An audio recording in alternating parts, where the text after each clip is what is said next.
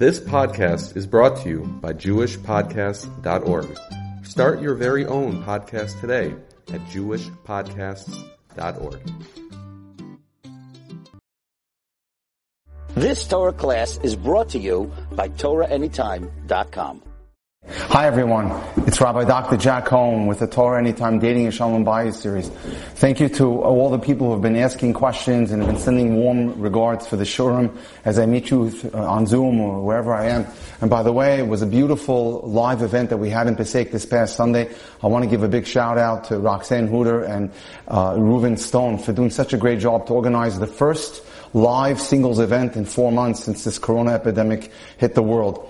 Uh, while I'm uh, on the subject, I want to also give a big shout out to my great partner, partners in Shidduchim.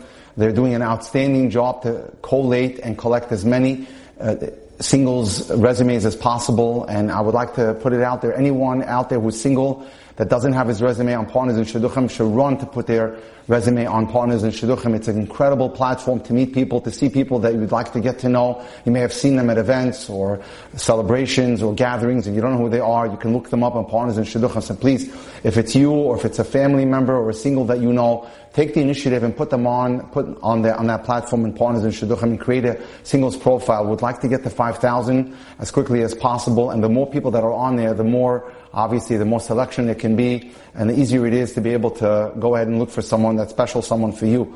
As I've told you in separate, uh, other separate occasions, Partners in Shidduchim's website or platform allows you to custom search for whatever you're looking for, whatever age group, whatever category, whatever religious level, whatever height, whatever background, culturally and ethnically. So, please give that an, uh, your greatest attention. Uh, also, I'd like to congratulate many of the many, many, many students who've been getting engaged and getting married through having been part of the audience of my wonderful Shiurim. Thank you so much for, to them. And I want to offer them a mazel tov to Aviva Avital Bayer in Yerushalayim, who just got married, who helped us coordinate last year's uh, um, our our uh, our dating. Uh, events last year in, in Ramat Beit so thank you so much. I'll also give a big shout out to Devor Lang in Detroit, to many of the people who follow me regularly. I want to say Baruch Hashem, education is the key, and education is fundamental to be able to become a great dater. So with that in mind, oh, before I start, I'd like to just put it out there. Anyone out there, anywhere in the world who'd like my help in Shidduchim, would like to get a copy of the list of the qualities to look for in a spouse, or would like for, to help me, for me to help them in putting together the top 10 list of what a person needs in their specific Shidduch.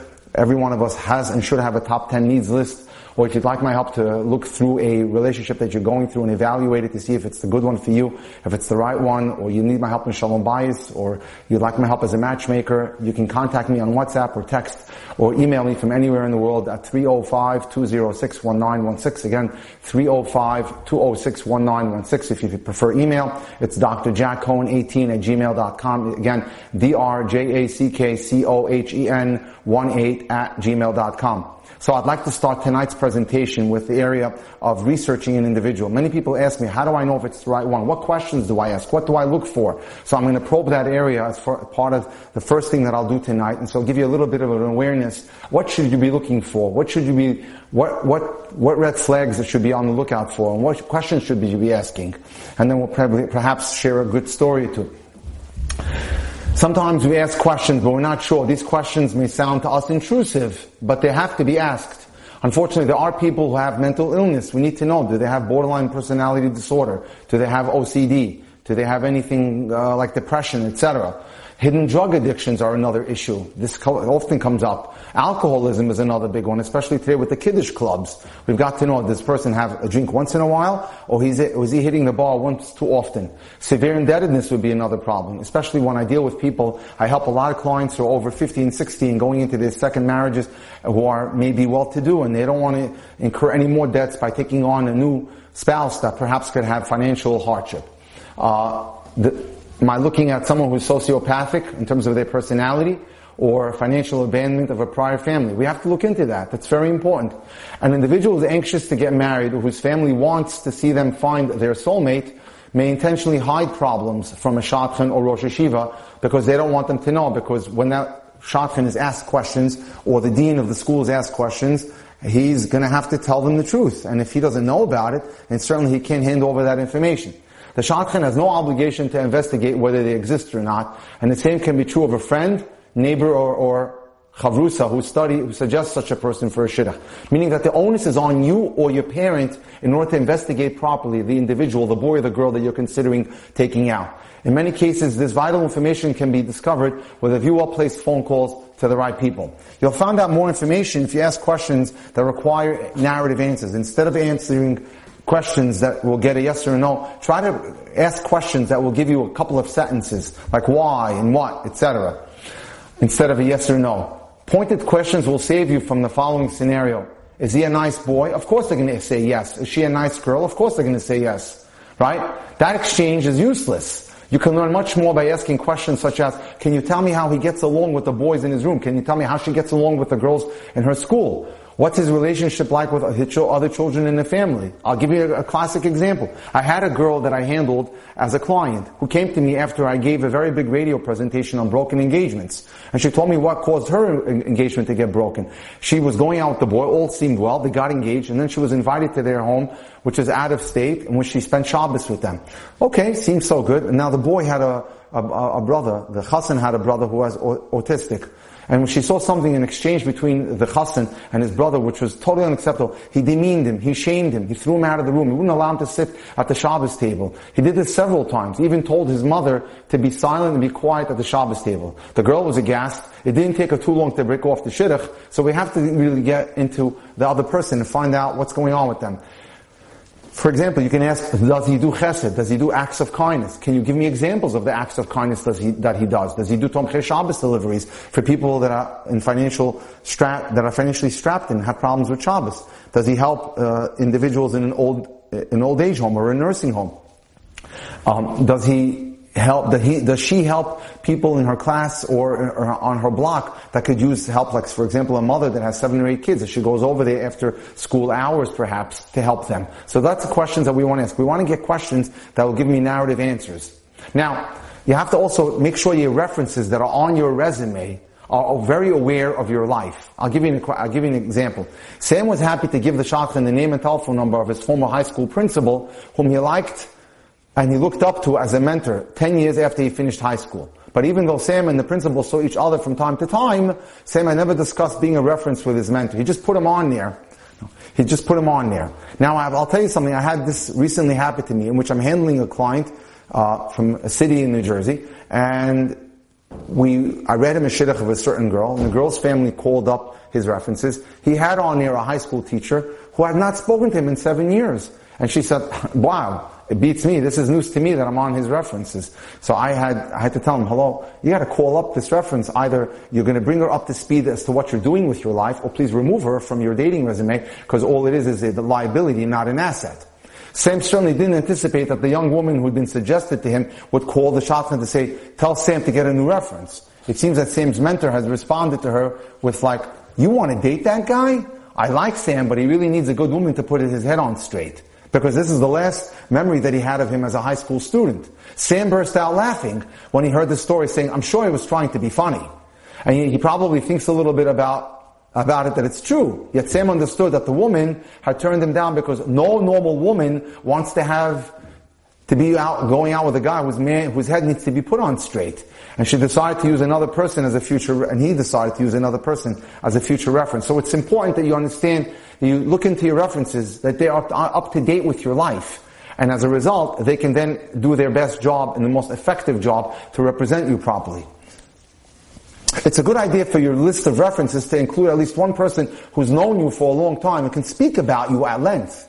And one person who knows you well now. Someone who knows your past and someone who knows your present. Update your references on what's going on in your life. Tell them what's going on. Tell them what you're working at. Tell them what school you're going to. Tell them the goals you've accomplished. Tell them how you hope to achieve some goals you'd like to still accomplish. Tell them about the values that are important to you and your character strengths. Because the more you can convey to your references, obviously, the more passionately your references can convey to the people who call asking about you as a potential shidduch. Your references will be asked questions more than your elevator pitch, which is 30 seconds. So be, so be satisfied that they have a good understanding of your background. They should know who you are and what you're looking for. Now, What if you're a Baal Tshuva? Let's say you're an, you're an individual who just recently became religious. How should you handle this area? Baal Tshuva often wonder how they can suggest a reference who has known them a long time when their long-term friends were really not religious and they're not used to the religious world and they have no idea how to react to someone calling them up for a reference for a shidduch because they don't really use the shidduch system at all, nor do they have any idea or clue of, uh, as to what it's about.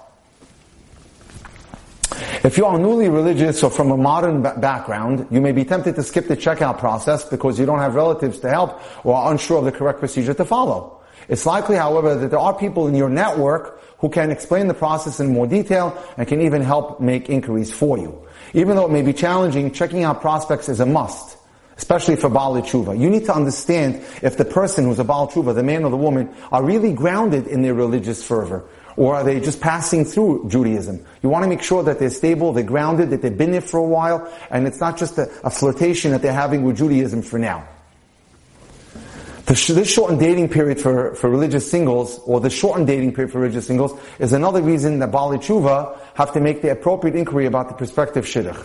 Because in our world, we don't date for months on end. It's usually much more captioned. It's much more shorter. It could be a month or two at most. And so a person, especially if it's a Baal Tshuva, needs to be able to do the groundwork if they're going out with such an individual. Sometimes friends and mentors will encourage a Baal Tshuva to get engaged after a brief period of dating without realizing that they didn't benefit from the extensive investigations that long established religious families will generally conduct. So it's important that they should also be able to do this as well. Many people will confine their search to two or three well-informed references who sound honest and sincere.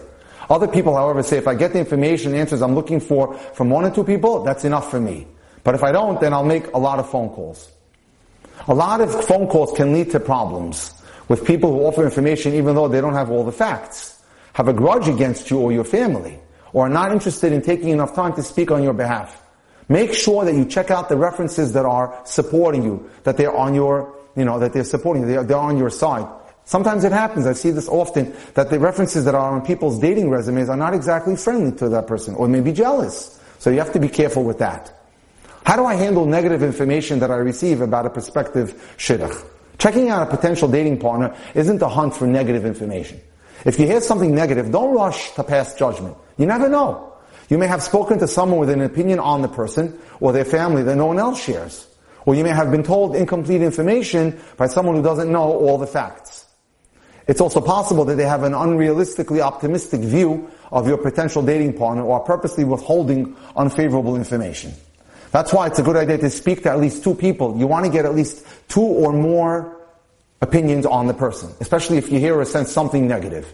Furthermore, if you're not sure what the person you are interviewing means to say, or if you need clarification, ask more pointed questions. If you get a question that seems to be raising a red flag, dig deeper into that area.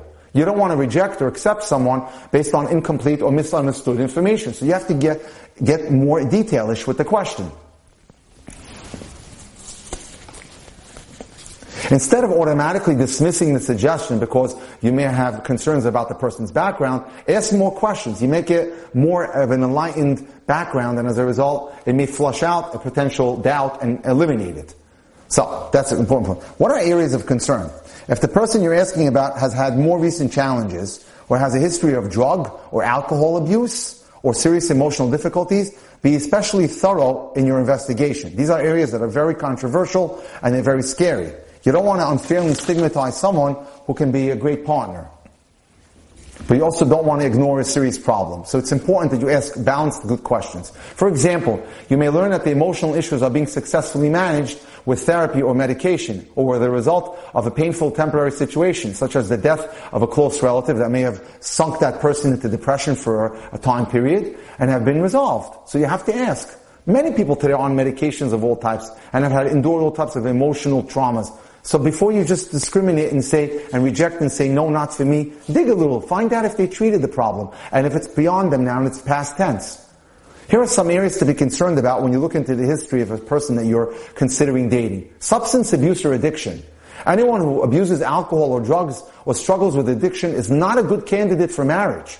A recovering addict who is now sober and in treatment may be a good marriage partner, provided they are committed to remain in a 12-step rehabilitation program. So that's important. If you're considering someone with a history of addiction or substance abuse, learn more about the challenges they may face because of their condition. I'm handling someone now who's in his early 60s whose marriage fell apart because he fell to addictions of all types. He got, first of all, he was a workaholic, and then a great guy.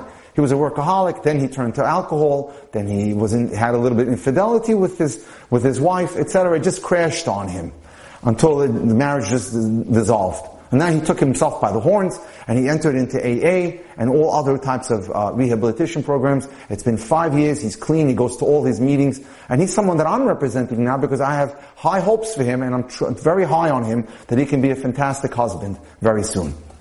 Now, so that's important.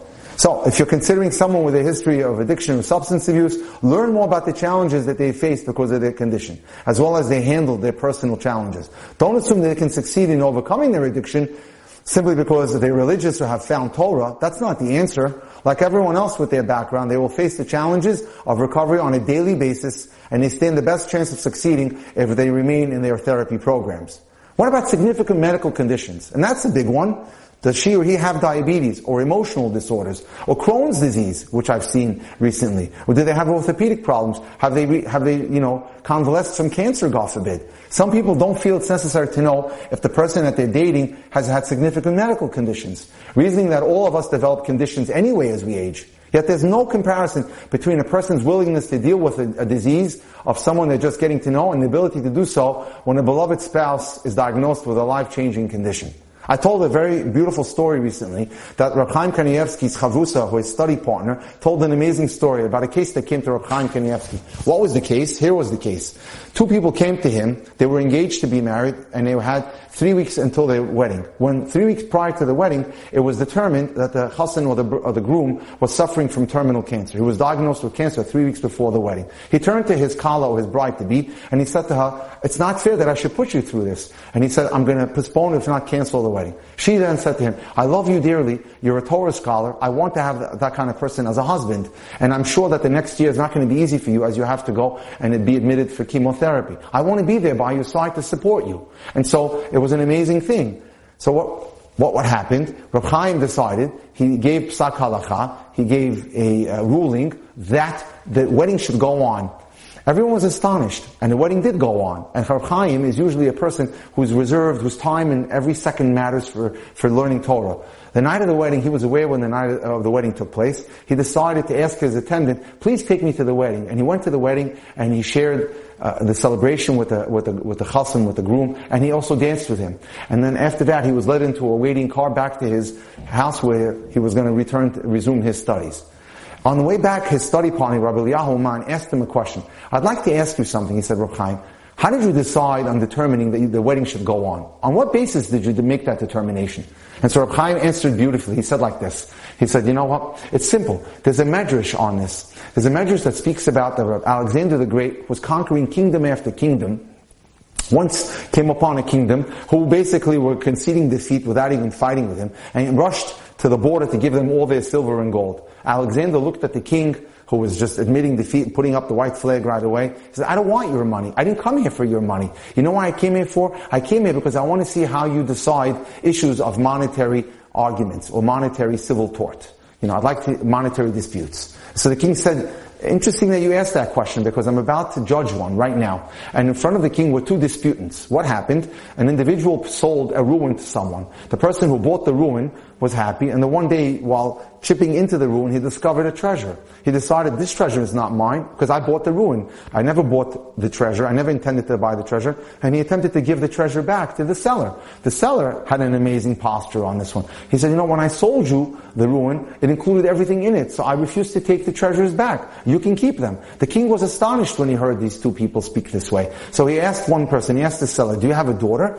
And he said, yes. And he asked the buyer, do you have a son? And he said, yes. And he asked them, are they both of marriageable age? And both said yes. Whereupon the king decided that he had a fantastic resolution to this matter. And he said, you know what? I'd like to take the boy and the girl, marry them together, and they can keep the treasure. And so Reb Chaim said, when the, when the chassan and the kala came to me, and they both showed that they were willing to be mevater, which is to give up their own opinion in order to let the other person, you know, care about the other person first, I knew right away that this was going to succeed, that there was no reason to suspend this wedding or postpone this wedding. And eventually there would be a complete resolution of his cancer and everything would be okay. And that's how I decided it. So here we see an incredible way that we can determine if a person is right for us. We see if they have the ability to look beyond themselves and to think about others and they care about others. Remember, ahava comes from the root hav, which means to be unconditional in terms of our ability to give. Now,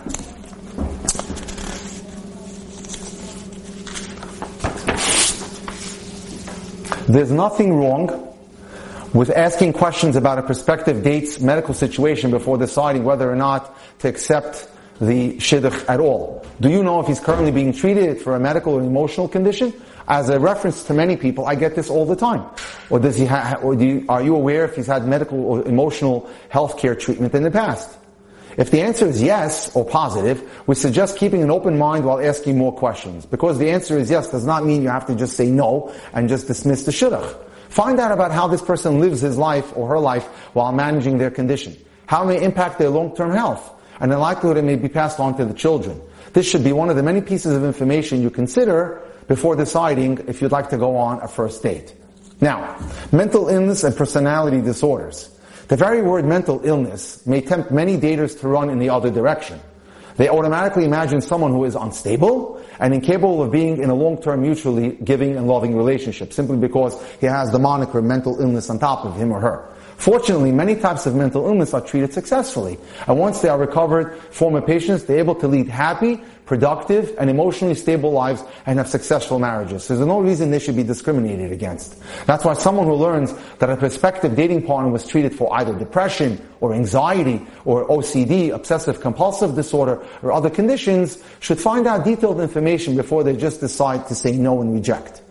However, certain mental illness and many personality disorders may affect the patient so severely that he or she is an unsuitable candidate for a long-term relationship. That's why it's important and it behooves you to do as much research as you can. What about a controlling or abusive personality? That's important. It's unfortunate fact, it's an unfortunate fact that emotional and physical abuse and excessive control sometimes occurs even in religious homes. Sometimes the first signs that an individual may be inclined toward these behaviors emerge while a couple is dating or after their engagement. I have had several instances where after engagement, the, the boy was so controlling that in one case he wouldn't allow the girl to speak to her mother in front, on the, on the dining room table, and that engagement also broke. So we have to be on the, on the lookout for such behavior. There are also a number of questions that can be asked during the checking out process to detect warning signs of future trouble. These include questions about how someone handles stressful situations. You can ask him, how does Joey handle stressful situations? Or have you seen Ruthie blow up all the time? Or do you suspect that the, this person has any problems with their temper? So that, those are important questions to ask. Does he have a rabbi or other authority figure that he looks up to for advice?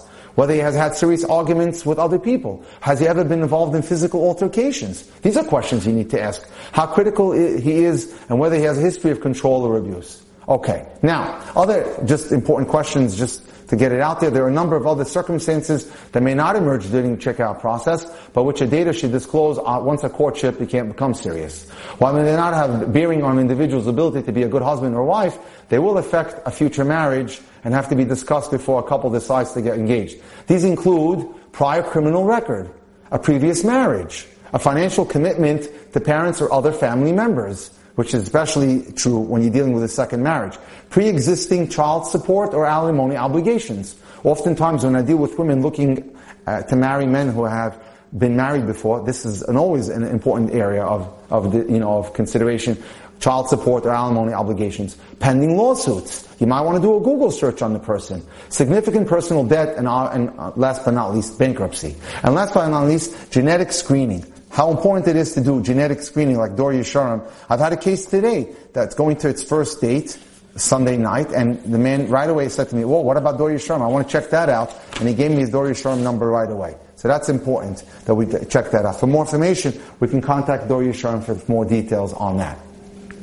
You've just experienced another Torah class brought to you by TorahAnytime.com.